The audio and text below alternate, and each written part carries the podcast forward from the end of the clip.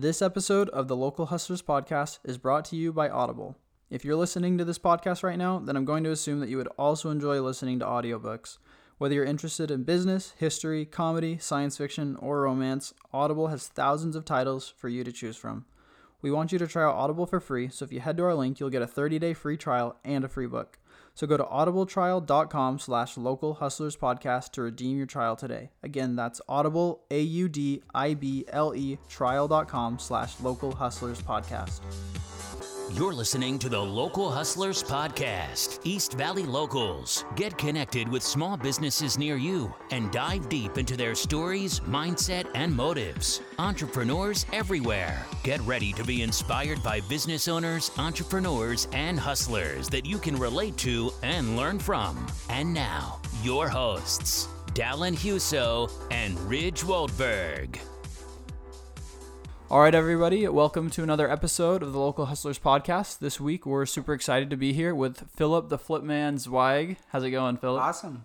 Good, good, good to have you. Thank um, you. Yeah, super excited to uh, to get into the show, um, hear all about the flip business. Why don't you take a couple of minutes um, before we dive into that and give us a little quick background on your life? Sure, sure. So, um, came out from the Midwest to Arizona State and nice. uh, didn't know a soul except for my sister and just... Um, Ended up going to school there and took the five-year plan, loved it, and uh, ended up staying here. Nice, nice. What brought you to A S U in the first place? Um, we had a great uncle from Wisconsin, and then my sister came to school first, so okay. kind of followed her out. It was yeah. either here or staying in the cold weather. So. Uh-huh. And what were you studying at A S U? I started in business, uh, finance, then marketing, and then I ended up getting a degree in uh, exercise physiology because huh. I thought I wanted to go into physical therapy, but uh, got into the sales world shortly after graduating and never looked back. Uh-huh. Well, tell us a bit about, I guess, why you originally wanted to get into to exercise and then what kind of steered you into another direction, into sales. Yeah. So in college, I... Um, lived across the street from a gym, and um, I was pretty small and skinny in coming out of high school, so had a couple mentors even back then. They're like, we got to get you in the gym, and then all of a sudden I became kind of addicted to working out and uh, nice. became a bodybuilder at one point. Oh, wow. And then uh, That's super just cool. loved fitness. Yeah. And uh, just everything about it. So uh-huh. switched the major and uh, thought I was going to go into that, but uh, did an internship with Xerox over the summer. And then from there, I graduated and then decided to take a break, but uh, never went back to school, physical therapy school. Okay. And then, so you mentioned sales. How did you kind of get into that world? Just, um, it, it fit me way better because I, I couldn't imagine sitting in an office. So I was just always out and about. And, um, you know, I always worked at the restaurants, the bars throughout uh, college. So okay. it was just a natural progression and a good fit. Yeah. So so you're more of a people person. You like to be around people. Yep. And yep. I cool. like to be, you know, out meeting new and helping people. Uh-huh. When it came to sales, did you, I I don't know what you sold exactly, but was that important to you, what you were selling? Or do you just feel like you're a salesman at heart and you love to like learn about a product and figure out, you know, how anything can, can benefit someone? Um, so... My first job out of college, again, I did the brief internship with Xerox. Uh-huh. So I actually um, interviewed at some photocopier uh, places, gotcha. businesses. And uh, a friend of mine from the gym, he was the manager. I didn't even know he was the manager there. So I ended up um, working for um, Unicopy Denka at the time, and it was a company out of Florida. But they basically give you like a two-minute training and throw you out to the wolves. Oh, wow. Like, so it's door-to-door, business okay. to business. Uh-huh. So like you go into medical offices, industrial offices, and try to sell this copy machine. Yeah. Like, yeah, we just saw three other copy salesmen the same day get out of here. So it was a lot of rejection and stuff. Um, so I I did well at it, though. I did it for about two years, uh-huh. and then I was looking for more formalized training. So... went to the Career Services Center at A S U, found a company, Fortune one hundred company called Automatic Data Processing, probably way before your time. They did the, the checks. Um, so employees used to get paid by paycheck instead of direct deposit. They gotcha. did that too, but they keep track of all the payroll taxes and everything. So my focus was from one to ninety-nine companies, one to ninety-nine employees, and did that for five years. Loved it. Made President's Club. Had a great time, and uh, uh, amazing sales training. But it just, it's very. Um, I'm I, I more entrepreneur. I, I, was, I couldn't see myself being there twenty, thirty years in sure. corporate America. For so sure. That's when I met Charles. He was also at A D P, and. Um, We used to run the mountain together. He was showing me his rentals. He was about ten years older, and mm-hmm. so I started buying rentals right away. Okay, because good income, good um, tax returns, stuff like that. So uh-huh. I was able to qualify. Okay, so it was just uh, another employee. Kind of did, did he like try to talk you into it? Were you guys partnering on deals together, um, or how did that kind of happen? He just kind of mentored me. Uh-huh. Like yeah, so we'd run up the mountain, and he'd tell me about his rentals, and then I go. Help him with his rentals and see what he was doing. And yeah. so he was creating uh, passive income through through rentals. Yeah. Was that something that you were like hesitant with at first, or did it click right away like this is what I want to do? Um, I mean, I saw a few late night programs on t- television. Uh-huh. And so I bought like Carlton Sheets was one guy that was a guru back then. And so it, it did interest me because I knew I wanted to have children. And I didn't want to be at the beck and call of corporate America and have to, you know, oh, I got to go watch my son's basketball or my daughter's recital. So I'm like, I, the freedom is amazing. So I'd never miss a recital or for sure baseball, basketball, whatever. That's and, awesome. Um, so it's been a fun, fun ride. I bet. I bet. Um, so you started with rentals. How did you transition more into the, the flipping sort of sort yeah, of side of the so business? So I listened to Carlton Sheets, and then uh, Wade Cook was another one. He was doing stocks and real estate training, and mm-hmm. um, I just like read up on it, and um, I didn't know anyone doing it though back then. So this was like twenty-two years ago. Okay. And so before like all the T V shows that are all about it. Before, yeah, yeah. Before it's the big thing um, to do.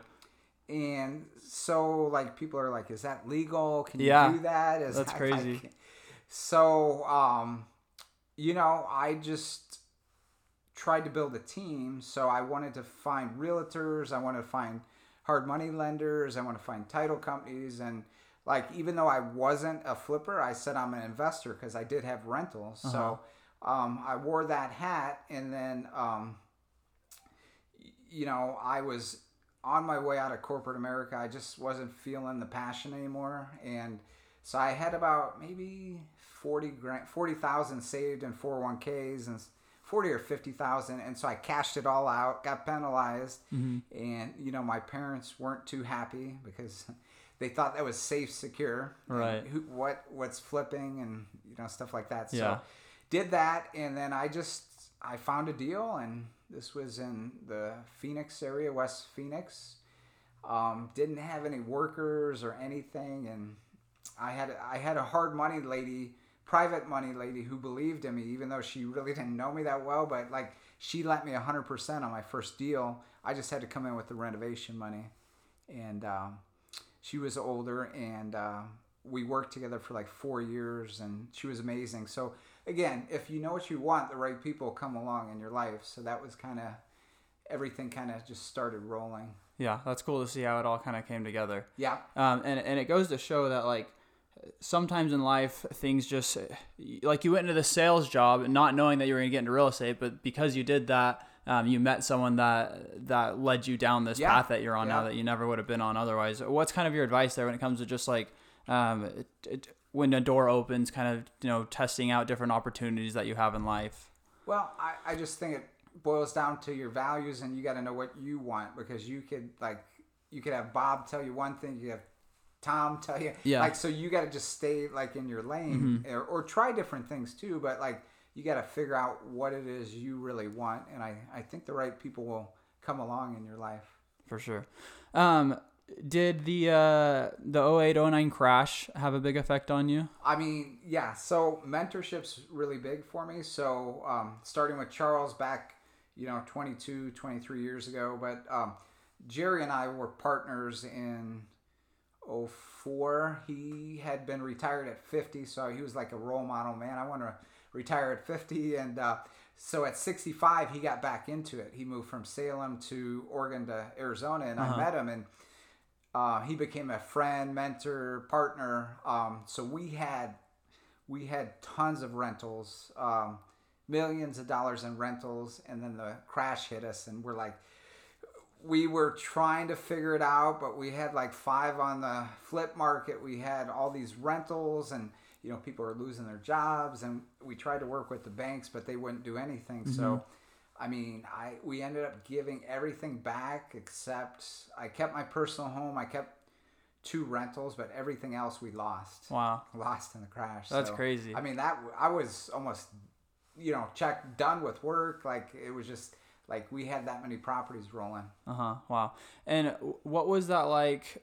Not only financially, but like mentally, to oh, be to yeah. lose everything, right? Like you said, you were almost done working, you're almost at that goal you wanted, and now it's it feels like it's all gone. Yeah, I mean, thankfully, I had Jerry as a mentor partner. He had been through two other recessions. Uh-huh. Um, he was calming, but I mean, still, it was it was definitely devastating. I mean, so the that next year, I ended up getting divorced. You know, so you you I lost a lot during that recession. Wow. And uh, But, I mean, I, I couldn't quit because that's all I knew. Like, what am I going to do? Like, yeah. I just got to keep going forward. So, um, ended up meeting two Canadian ladies who uh, were teaching the Canadians how to invest in the United States. And so I worked with a hundred or so of their clients and did that for three years to start making money back again. That's awesome. What's what's your advice for people who have gone through, you know, COVID's a similar situation where they've seen their business, you know, crash and burn because of, of circumstances that that's beyond them. What's kind of your advice to, to kind of get out of that hole and, and keep pushing through? Yeah, I mean, what else can we do, right? You just got to surround yourself with positive people that care and love about, love you, and good support system. Yeah. So, you know, um, I have a lot of people that support me around me because time sometimes as an entrepreneur get hard, like you're like, what do I do? And exactly. There's no books on it. You just gotta be out there doing it. Yeah, no, I love that. The people around you is, is so important. Um, and like all great entrepreneurs, you've been able to pivot in, in multiple different ways to continue to grow your business. One of those ways that I've seen recently is is with Airbnb. Um, can you tell us about the first time where you saw Airbnb and you kind of knew that that was kind of an, uh, another avenue that you wanted to pursue? So at first I, I saw the opportunity, but I didn't know I was going to pursue it. So Sasha, he's a mentor of mine in the Airbnb business. Mm-hmm. Um, he came out from Canada about thirteen years ago. He wholesaled me his first wholesale deal. He got out of wholesaling. He ended up being a um, luxury realtor, but ten years ago he got into the short-term rentals. And so I met with him last year, and he's like, Flip, I got, you know, a doctor getting divorced. He's got one in North Phoenix. Um, you want to go take a look? And I'm like, all right, let's go look. So he's like, it's retail one eighty-nine dollars. I'm like, I don't really pay retail, but he sent over the financials, and it just made sense. Uh-huh. So this was January of twenty twenty. So I, I closed on that within a month, and then two days after, I had my first guest. It was crazy because it was already running for eight years as an Airbnb. So he yeah. taught us prior to to buying that, um, what to do, how to set it up, all that good stuff. And then I had three others that I was going to buy from that same client of his, but then the pandemic hit. So I'm like, oh, we got to see what's going to happen. Gotcha. Yeah. So um, waited until twenty twenty-one, and I'm converting a number of my rentals into um, Airbnbs. And I just closed another one today, which was a M L S deal for one hundred seventeen thousand dollars. So that'll be number wow. five this year, and we're gonna hit ten. That's super cool. Awesome. Do you spend more time cleaning your pool than you spend swimming in it? Then call Flamingo Pools today. Flamingo Pools is your go-to swimming pool maintenance and repair company in the East Valley. Whether it's weekly maintenance, repairs, green to cleans, or one-time cleanings, Flamingo Pools will take care of you. Honest, reliable, and innovative. Just a few of the many good things Flamingo Pools customers have to say about them.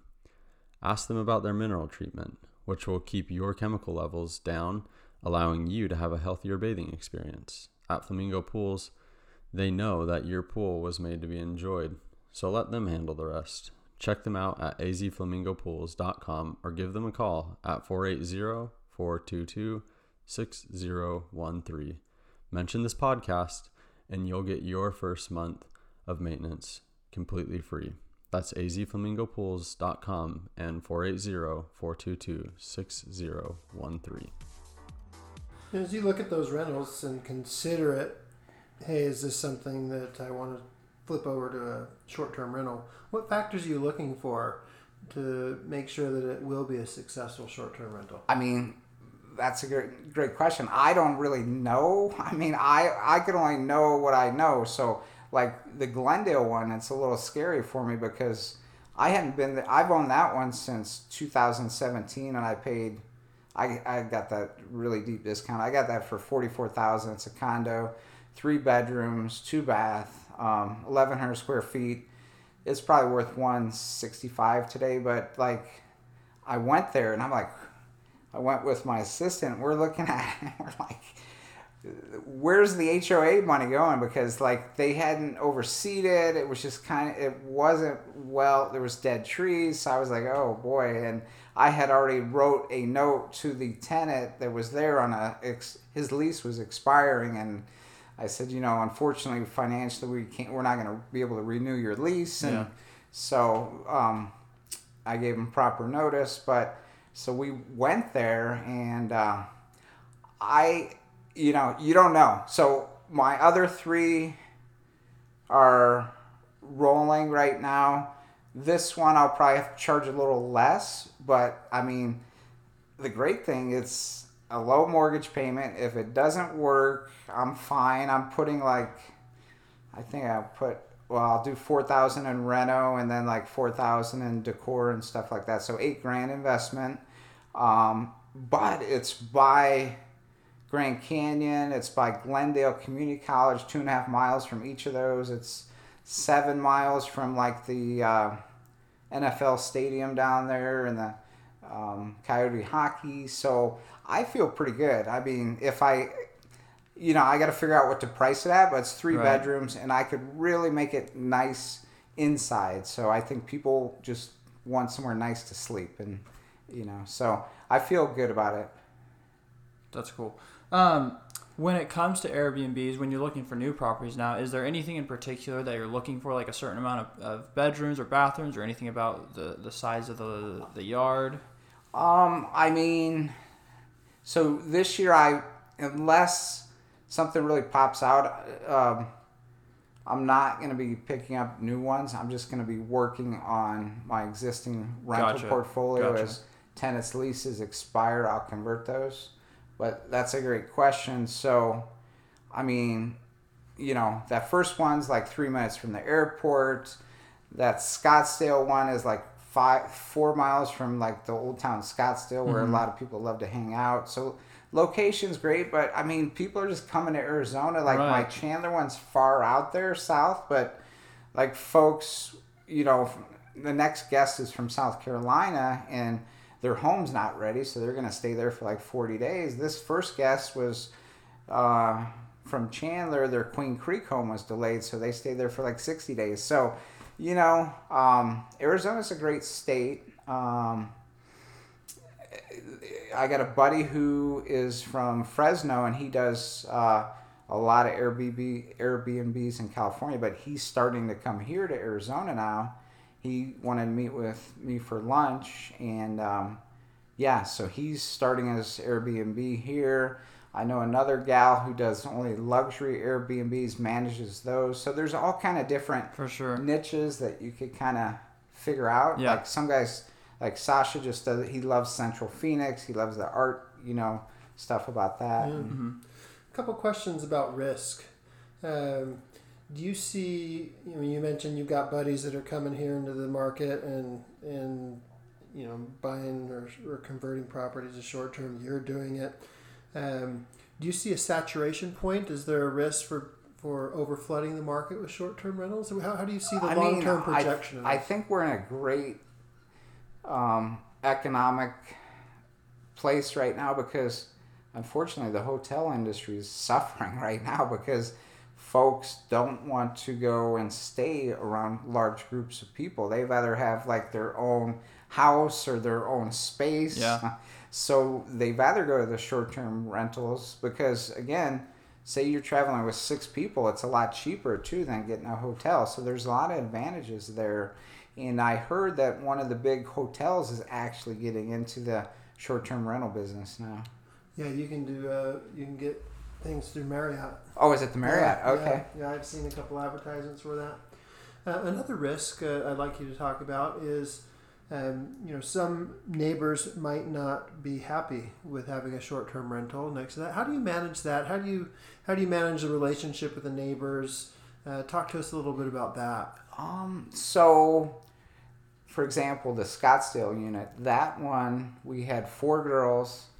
I think they just graduated from college or something. They wanted to do a girls' night and go to the bars or whatever down there. So, unfortunately, um, they were pretty loud. So, the neighbor below, she's, I don't know, mid fifties or whatever, she complained. So, the Monday following, the um, prop, the H O A property manager called me and just said, you know, watch the noise, blah, blah, whatever. Um, and so what we're going to, what we do though is up front, like before you even book our property, we send them the rules. So after nine p.m., if you're excessive in noise, we're going to fine you seven hundred fifty dollars. So, I mean, we make it pretty evident up front, like, and we got their credit card. So, I mean, most people, if they have a problem with that, they're not going to book our unit anyway, yeah. so go, they could go somewhere else. That's yeah. fine. So I'm in it for the long term, and I don't want to be dis- disrespectful to the neighbors. Um, so we're, we're very um, thorough in the rules that we they have to abide by before um, going to the units.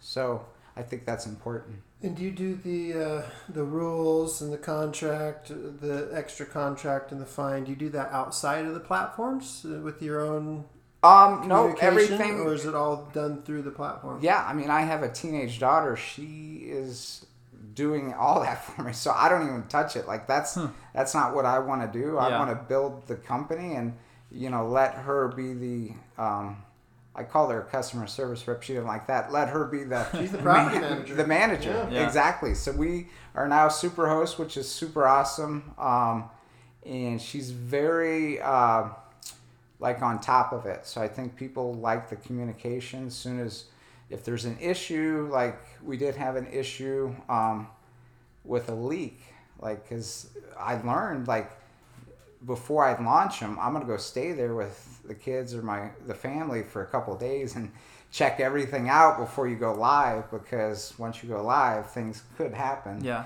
So um, she was concerned. She's like, you're going to get a bad review, Dad. And I'm like, well, you know, we did what we could do. Let's see what happens, because we communicated clearly with the guest. Um, the to- the tub had a leak, and it leaked to the downstairs, and so um, the neighbor downstairs was very upset, and so um, I was um, communicating with my daughter, t- telling her what to say to the um, the guest, and we had someone out there early the next morning addressing it. I said, don't use that tub. So um, end of the day, she ended up giving us five out of five because she was happy with the communication and hmm. that we addressed the issue the best we could, and people are pretty understanding, I feel. Yeah. So that was that was great.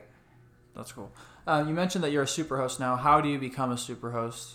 Um, I was surprised. I, I wasn't shooting for. I mean, I was just shooting to do the very nicest uh, reno, to do the you know to treat people like you want to be when you travel, like to. If they need anything, yeah. you just be there. So um, after you stay, you, you get reviewed, and you could review the guest. So um, we've had great, let's see, so it's out of five.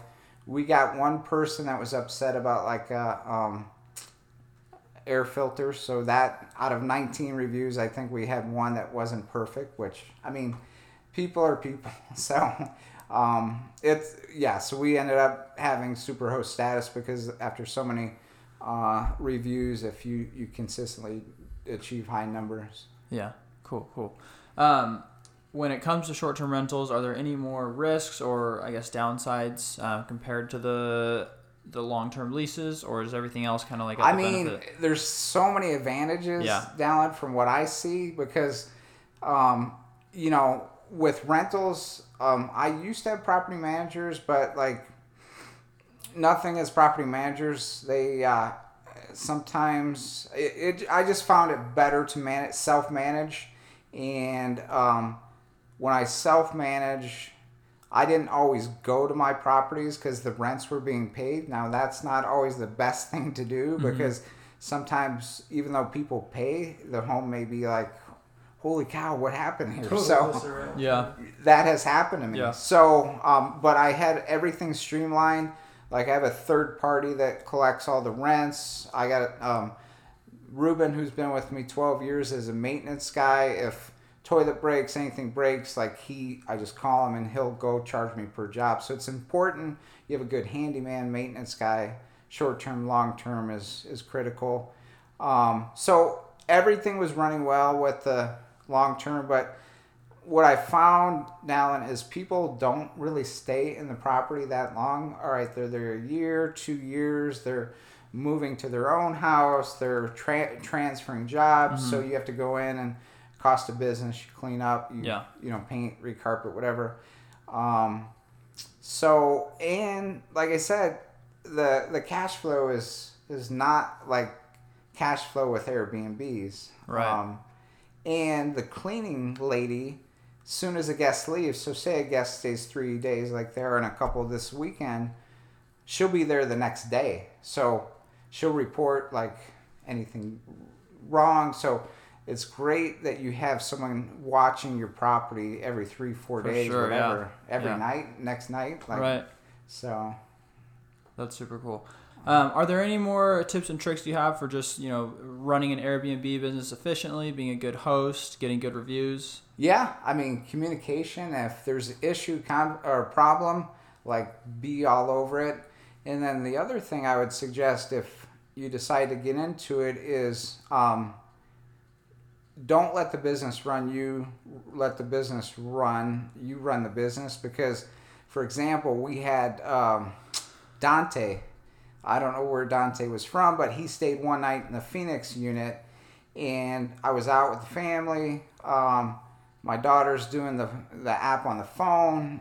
She's like, "How could we help you?"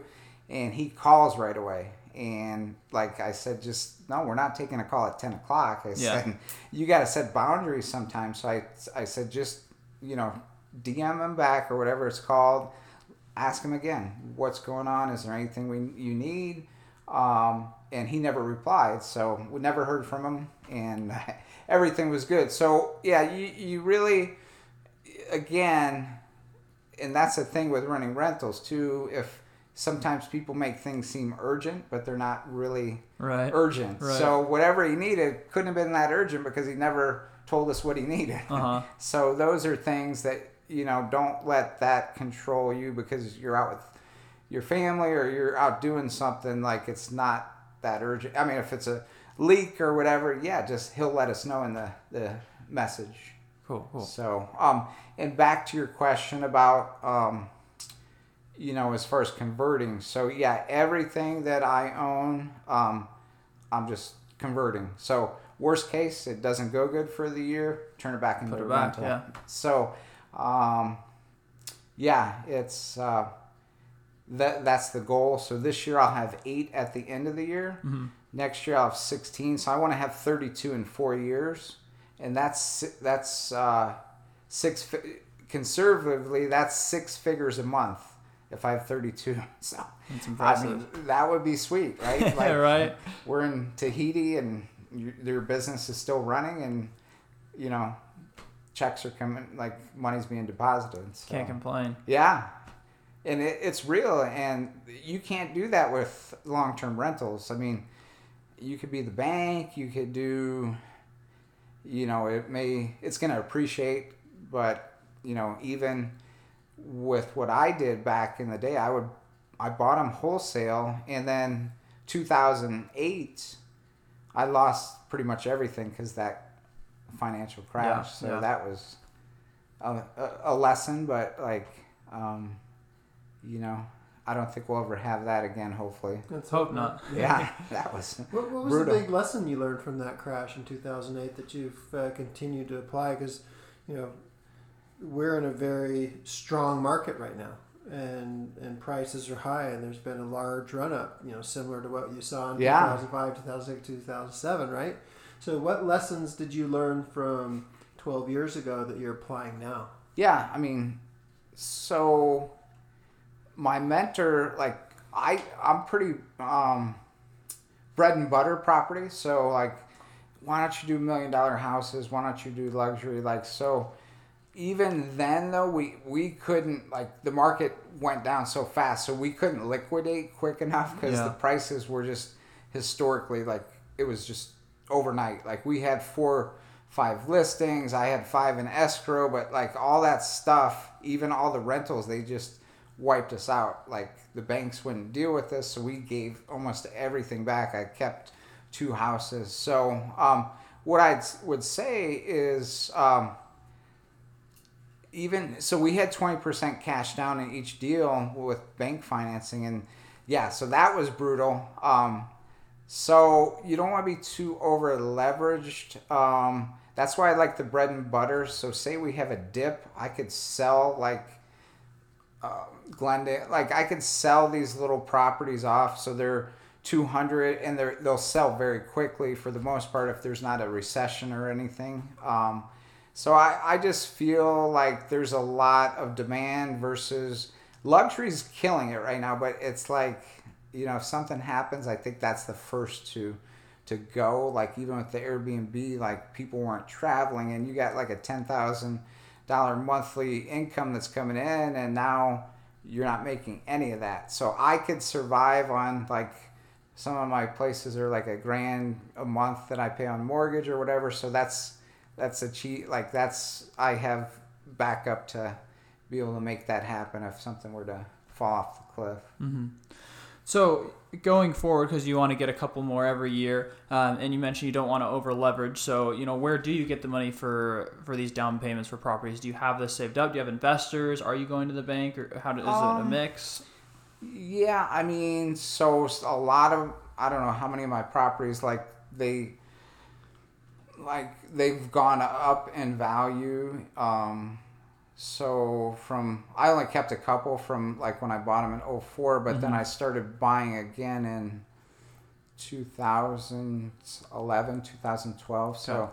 I was able to buy and, you know, um, control them. And I still do about five flips a year. Well, I mean, I was doing more last year, but this year I'll do, I'll, I'll say five to seven this year. So, I mean, that's cash that I get. Um, And then um, we'll see. I haven't really got to that point where I'm overstrapped right, right now. So I feel like if I'm going at this pace, it should um, should be fine, because I've been tempted to scale very quickly, but mm-hmm. like I feel this is a good steady Eddie pace, like sure. where it's not like over leveraging. Yeah, where, yeah. Because I, you know, we could raise money pretty easy, but like I don't need to grow that quickly. Um, Because there's something called arbitrage too, where you're actually subleasing rentals, and I, I know a couple guys in California that have done it, and younger kids in their twenties, and, and they blew up. But like if something were to happen, there, I I just I'm a little more conservative, I guess, on my process right mm-hmm. now. But your end goal, I mean, even being conservative, there's some, some massive gains that you could get even at the yeah, pace you're going at. Yeah, because, again, if you're patient, you build it right, I think it'll, it's always going to, like, it's going to be solid, like the foundation, like a foundation of a house. Yeah. Like, just make it strong. And I don't want to chintz, like, things in the house. I want to have them, you know, nicely done so it lasts. Cool, cool. Um, well, I want to talk a bit about your social media presence. So you are the FlipMan. Um, a lot of people out there doing different types of real estate. What made you decide to to lean in on social media? Okay, so um, yeah, that's a great question. So during the pandemic, I started on Instagram. Like, I am pretty old school, so like even for um, when I used to wholesale, it would just be a phone call. Like, hey, yeah. Troy, I got this property, and you know. Richard would call me, hey, Phil, I got this property. Um, and then I bring my checkbook, just write them ten thousand dollars checks. But again, technology, everything's changed. I was in the house during the pandemic. I met with a buddy of mine, Pace Morby. He's very big in sub twos, and uh, we were having lunch. He's like, you know everyone here, but like he was, he's very in Instagram and social, and so he told me that. I'm like, dang, you're right. So I hopped on my um, Facebook Messenger, and just from that, like I got three deals, and it was just, I was on the couch. I wow. was like, so I, I figured it worked. So about two weeks later, Debbie, a friend of mine, helped me get my Instagram account. Um, and it just was fun. And I ended up meeting people from all over the country at the pandemic that were doing what I was doing, or mm-hmm. wanted to learn what I was doing. So it's, it's all on Instagram right now. I have YouTube and some other things, but like every day we shoot, um, well, we store content and put on educational stuff that I've learned over the years, yeah. and tips, tricks, stuff like that. So that's been super cool. That's cool. And what's kind of the long-term goal with that? Is it to, to I guess, mentor and train, or is it more to find clients or find investors? Um, I mean, yeah, that's a great question, because um, beginning of the year of twenty twenty, I was going to make classes and, uh-huh. um, you know, sell programs and all that. Cody Sperber, I don't know if you know the Green Elephant, but uh, I was actually, um, he's giant on social, and uh, he's been in the game, geez, Facebook for like fifteen years or something. So he's all over the country. And mm-hmm. so I was actually, um, I've always worked out of the house, but I got an office down at his place last year. So that was super cool. Um, so I thought about the, the, um, coaching, mentoring. I've done that before, but um, I want to, it's very, like, unless you set up all the systems and all that, um, it, it's a lot that goes into it. So yeah. for me, um, I enjoy giving out the free content and, you know, just helping people with tips and, you know, things that I would have done differently, or, or so forth. So that, that's, there's not a, it's just a network. I think the For networking sure. is mm-hmm. crazy good. And, you know, I want to do a few spec homes down the road. So there's just so many different things you could do with uh, partners, or like yeah. people just reach out to you. And there's another FlipMan, which he's in Alabama. And I never knew, because I, we, we all, like back in the day, so my partner, his nickname was Flash. We had Thunder. They called me Flips. We all had nicknames. And so um, I was in an event in Tempe, the Go-Givers, and Ty from Alabama, he's also he's big on YouTube, called the FlipMan. So they're, oh, we look really? nothing alike, though. So so can't mistake you. Yeah. Let's uh, talk a little bit about that. You said you're at a, the uh, Go-Givers network event. I want to talk a little bit about your network, because some people might argue, well, you know, you're giving away all your tips for free, like you're increasing your competition, and people are hearing, and and and you're, you're not getting anything from it, you know, financially, if you will. Uh, and it takes a, a giver's mindset to overcome that selfish uh, desire, right? To, to hoard all right, right. the insider tips and tricks and the lessons you've learned. Could you just maybe share an example or a story where, um, you know, be, because of your giver mentality, Uh, maybe you got a, a contact or, or some kind of uh, some kind of benefit from just having that giving mentality that you have? Yeah, I mean, you you know, I think I was reading the, the seas, like there's a sea that flows, there's one that's totally dead. And so, like, if you're flowing into other people, like, regardless, you're going to get back, like whether you're ser- helping them out, do something that you went through or whatever, it's, it comes back tenfold. So that, like, tight holding info in, I mean, for me, like, I don't, I'm not attracted to those people. I, I, I feel like there's so much opportunity, um, and you share that, and then it's up to that person to make it happen, because it's, once you share it, they, they got a little start, but like they got to make it every day. Like mm-hmm. it's not, it's not always easy. Cool. So, um, and I just remembered you have a meetup as well, right? Yep. Yep. So we do, um, Flip Arizona. Um, Magnus Title Company uh, sponsors it with me, Jason Heinen.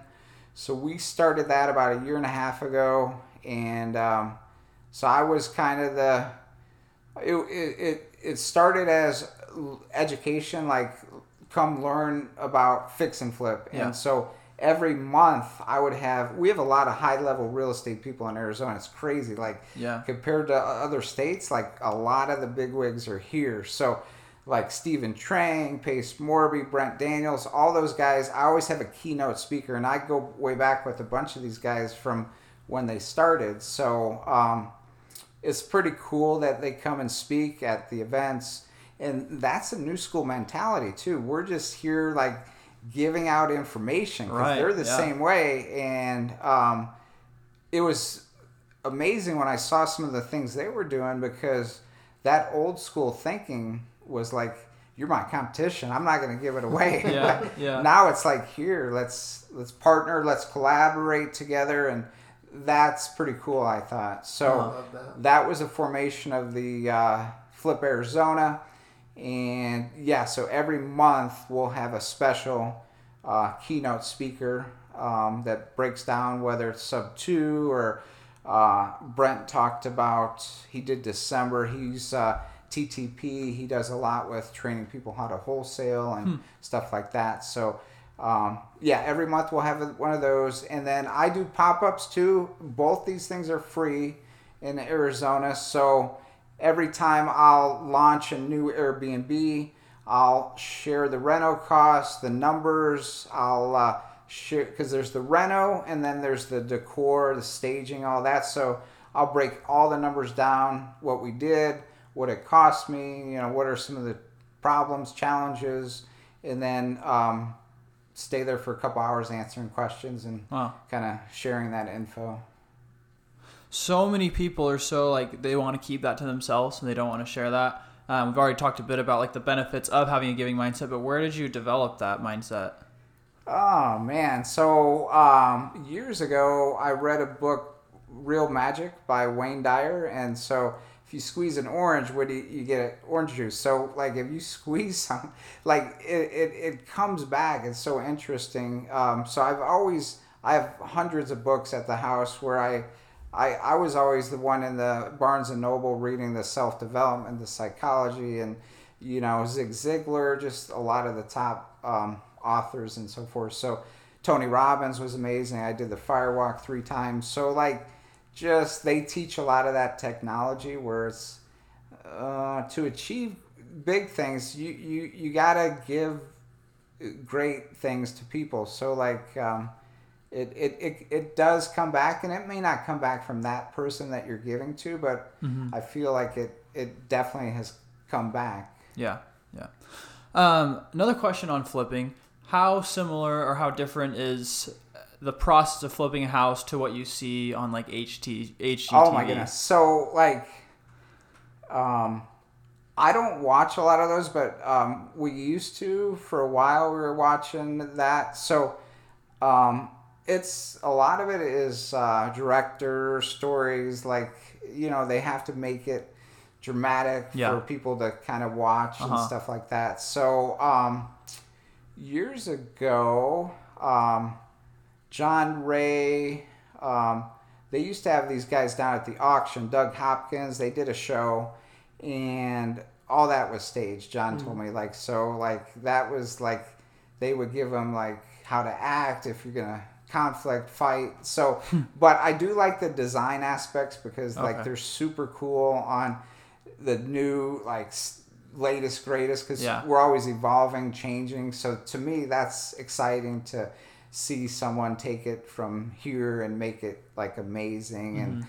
that that's exciting. So the other stuff is kind of drama, and you know the numbers, they never disclose the real numbers, right right uh, and it's changed because so many people from H G T V now want to be full-time flippers, full-time wholesale, mm-hmm. full-time hard money. That was never the case twenty years ago. Yeah yeah so so it, there is some benefit then I of think watching so those shows I and, think so yeah cool, and they're cool. Super cool, like just to see what their different states are doing and yeah. different like buildings, houses, and stuff. That's cool. And like you mentioned, they don't usually go into the financials of that sort of thing. Um, and you don't have to get super specific with us, but could you maybe walk us through like a deal, maybe the financials when you purchased it, uh, kind of like looking into, okay, I'm going to have to put this much into it, this is much how we're going to get out of it, and with all the different costs involved in, in holding and such, you know, sure. uh, what you're yeah. going to get. So um, I could give you a couple different ones. Yeah. So the Scottsdale one, um, I never used to buy condos because I was always scared of H O A and fees, but ten years ago I like changed my mindset because um, you can make a lot of money on condos and you don't have to remodel the um, exterior because they usually do that for you. Mm-hmm. So Darryl, he's a realtor, and I work with multiple realtors. I mean, if realtors say, oh, are you just going to work with me? You can't. It's like asking them just to work with you. they they need clients, and you need multiple realtors. Yeah. So Darryl and I would talk on the phone every day. We had this software that would scan the M L S, and so we got some deals from there, but he was taking his um, uh, Canadian client to look at these um, condos in Scottsdale. She found one that they wrote an offer, got accepted. The seller of that unit said, you know what, I have five more. I'm not going to put them on the M L S. Do you want those units, Darryl? And Darryl came to me. He's like, Flip, I got five. He wants this price, um, but you got to buy all five with the tenants. I'm like, all right. And I guess he was selling those to get, he was moving to Hawaii or whatever. So um, I'm like, man, let's look at the numbers. Um, for those five, I paid eight hundred thirty-seven thousand dollars. Um, and like, I'm like, oh shoot. Like, so, you know, that's a large purchase for me because most of my stuff is three, two, four, whatever. Yeah. So I'm like, all right. So I, I called a friend of mine who um, is a private money lender. He looked at the deal. He's like, I'll lend you six hundred fifteen thousand dollars. So now I got six fifteen to eight thirty seven. I got to come in with two hundred and some thousand. I had a another guy that saw me on Instagram or somewhere, and he's like, "Flip, I'll, I want to work with you." So he came in with the other two hundred or whatever to close. So I had zero out of pocket. Wow. He even brought the money to renovate them, and I flipped three of those, but I kept two that I'm turning into Airbnb. But that deal alone, I mean, that was amazing because each of those flips we made about thirty-five, forty thousand, and they're even going up higher. So we sold them over the summer. Um, so that one, I just acted quick. You should always have your proof of funds letter um, ready. And I mean, that was a sweet, sweet deal. Yeah. And that was from a realtor. Um, another deal that I am selling this month is in Kearney, Arizona. Town of two thousand. I mean, like, so a buddy of mine sold me one last year, and now I got three up there. So um, a wholesaler brought me that deal, and it took like six months to close, but I only paid like fifty-five thousand dollars. I got a sixteen hundred square foot home. I got a half acre for fifty-five thousand dollars. I'm in escrow to sell the, the house, but I'm going to keep the back half acre, and I want to put um, mobile trailers on it and rent those out. So I got that at fifty-five. Let's see, we're under contract at one twenty-four. So that's a giant spread, one twenty-four to fifty-five. Plus, yeah. I got the bonus of the back. So again, I'm a little more picky nowadays on some of the stuff because I'm okay. Like, but one twenty-four to fifty-five, my handyman put about ten into it, so I'm at sixty-five. Plus my holding cost because I got a private um, money loan on that. So, you know, sixty-five to one twenty-four plus real estate. That's that's a good spread. Yeah. So um, you don't want to overpay. So that's a lot of new investors. They get so excited about getting a deal. Wholesalers right now are like, I don't know who's buying these deals because they're um, re- they're selling like at a very high. Like the discount's not there, like you, like, but they're selling them like crazy, and right. someone's paying them. so, yeah. Huh. Um, but that's a couple of deals recently. That awesome. I yeah, appreciate you diving into those because I think for a lot of new investors or people that want to get into it, like it's hard to once you look at your numbers, like is this good or not? Because you don't always hear, you know, examples, and you don't know. And things always come up. Yeah. Alan. Yeah. So like, you got to know, like, I have eleven pages that I made with every cost, and I actually, that's only one thing I sell. That's like twenty-five bucks if anyone ever wants it. Um, but it breaks down all the costs of uh, material, labor, like, hmm. you know, what you should pay, because that was hard, like, when you first start. Like, yeah. I don't know, what does it cost to scrape the popcorn? What does it cost for an A C? What does it cost for the new roof? Like, right.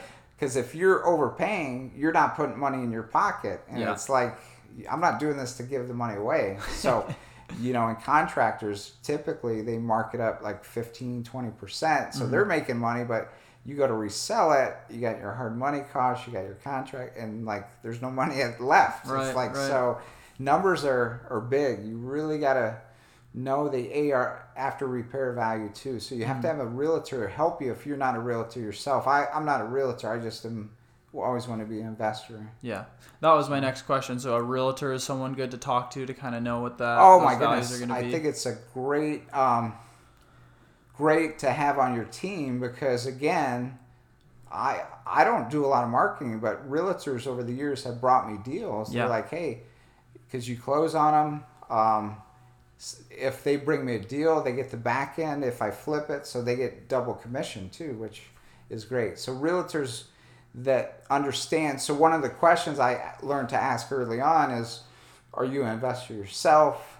Have you helped investors? Because there's a lot of realtors. So you got to make sure they understand investing. For sure. That makes sense.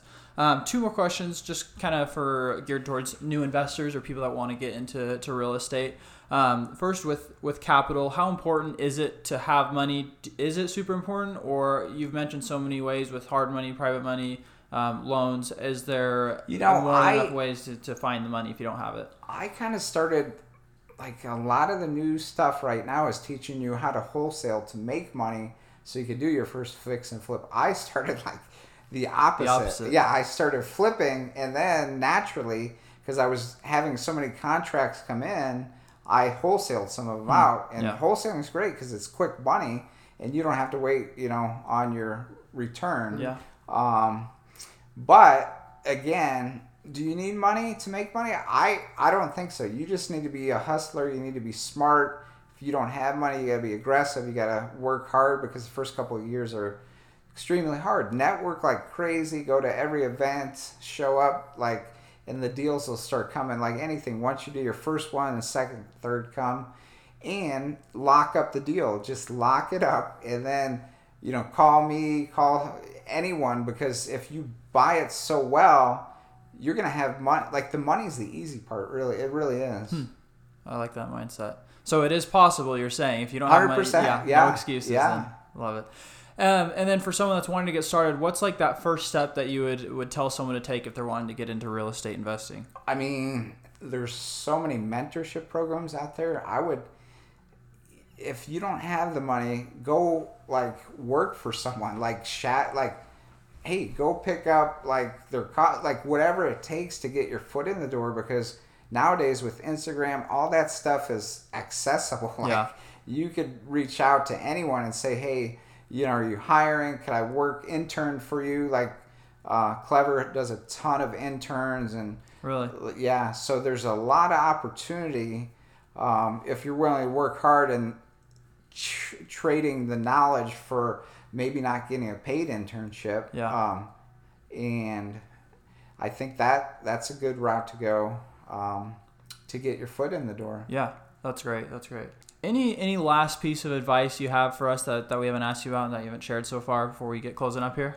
Yeah, I I would just say, Alan, don't overanalyze things. Um, Thomas, you know, there's all always going to be a Thomas out there. He would see what I was doing years ago. He was an engineer mindset, and I love engineers. Like, Steve Trang's an engineer. Those guys, those guys are great to have on your team. They're very into systems and you know, um, but there's that switch where you're, I don't know if you guys ever heard analysis by paralysis. Yeah. So like you're an, analyzing what if, what if, what if, and twenty years, Thomas has still never done anything in real estate. He's went to everything.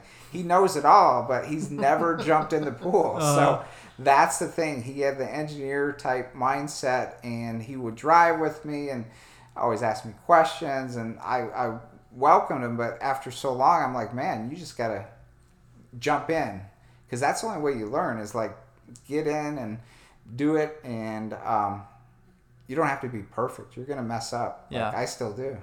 Cool. I think that's that's one of the keys, just understanding that you don't have to be perfect, because so many people are nervous to make a mistake and they it try to wait. It's nerve-wracking yeah. too. Yeah. Yeah. yeah. What if I lose? Right. What, but again, um, you got to take chances, right? So mm-hmm. what's the worst that can happen? I mean, exactly. Yeah, I think that's one of the keys is taking the jump, because there's so many people that are in that, that analysis process, like For you sure. mentioned. Yeah, and it is scary, but again, if you're, I don't know, twenty, twenty-two, twenty-four, the other thing is I've seen those guys that have no fear. Like, they don't have much to lose. Like, they're just yeah. they're living on their own, and same with the girls. Like, that was you twenty-two years ago. Exactly, yeah. I don't have, like, any responsibilities. I just got to work and make it happen, so. Awesome. Um, you've you've mentioned your plan with, with Airbnb moving forward, um, and then in terms of being the flip man with social media, do you have any sort of long term goals with that? Um, as far as the social media, yeah, just kind of your plan moving forward. With yeah, that. I mean, again, um, eventually we'll we'll we'll develop some webinars and courses mm-hmm. and classes. We do get a lot of people that like the information, so um, I will put it in. Um, something so we could share it, but uh, long term that would, would definitely be the, the goal. Yeah. Um, to to do that and um, just keep growing the Instagram. Um, I I do it organically right now, and I feel like I'm still in control of my D Ms and t- getting to know people. Right. So right. For me, that's what I'm doing right now organically, and that's really the only platform I'm on. The other platforms, if they go to my Instagram, they could see. On my Linktree, the YouTube channel, the meetups, all that, but like every day um, I'm posting on Instagram something, yeah. whether we're renovating Glendale, mm-hmm. whether we're going to have a pop-up, you know, so there's always good tips on there too. Awesome. And there's so much good information on there, so if you haven't checked out the Flipman on Instagram, you got to I mean, go. I think that's how we met, isn't it? Yeah, yeah, okay. Through Instagram. And that's how you meet so many of our guests is just through networking on Instagram and just everyone posting and, and meeting new people and businesses. Yeah, yeah, it's... Game changer, yeah, for sure. for sure. Um, so, Phillip, before we close up here, I'm curious just to hear your opinion on the current state of the market. You hear a lot of different things, whether it is a good time to buy or sell. What's kind of your professional opinion on where we're at in the market?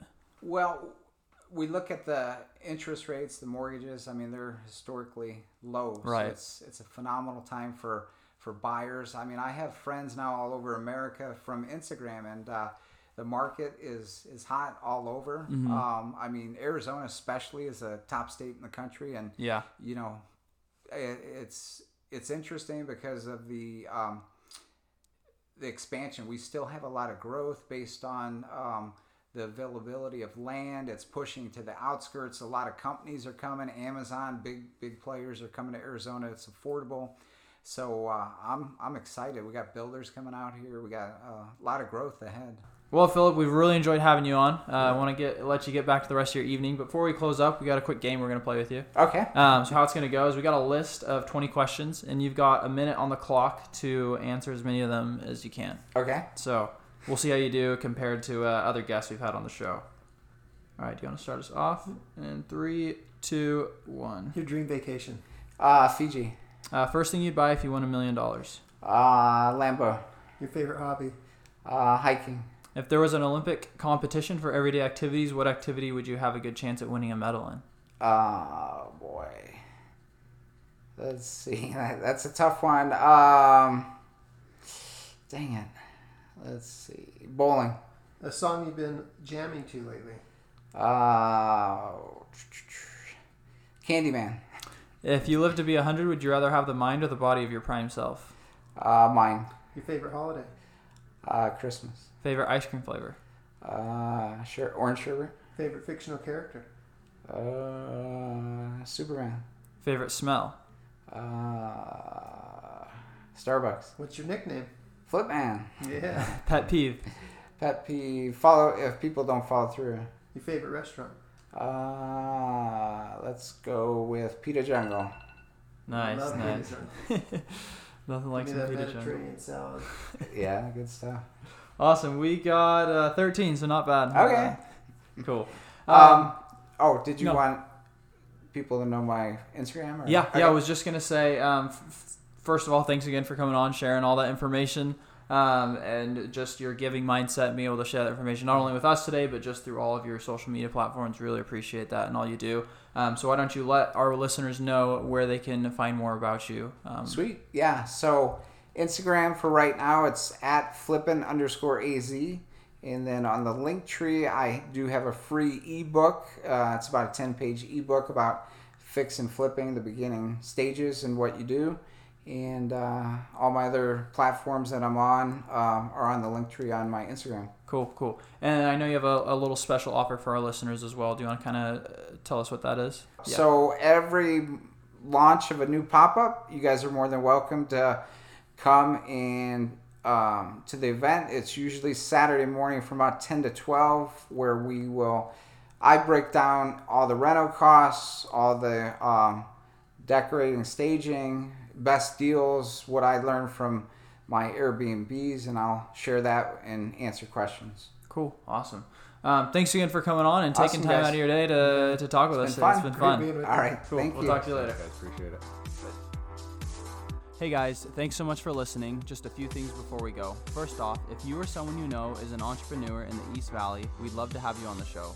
Please get in touch with us by emailing us at local hustlers podcast at gmail dot com or D M us on Instagram at local hustlers podcast. You can also follow us on Instagram, Facebook, and LinkedIn for the latest news and updates. Also, if you enjoyed the show, please take a few seconds to rate and review and hit that subscribe button. It lets us know how we're doing and helps us grow so we can reach more locals, entrepreneurs, and help small businesses grow. Thanks, guys.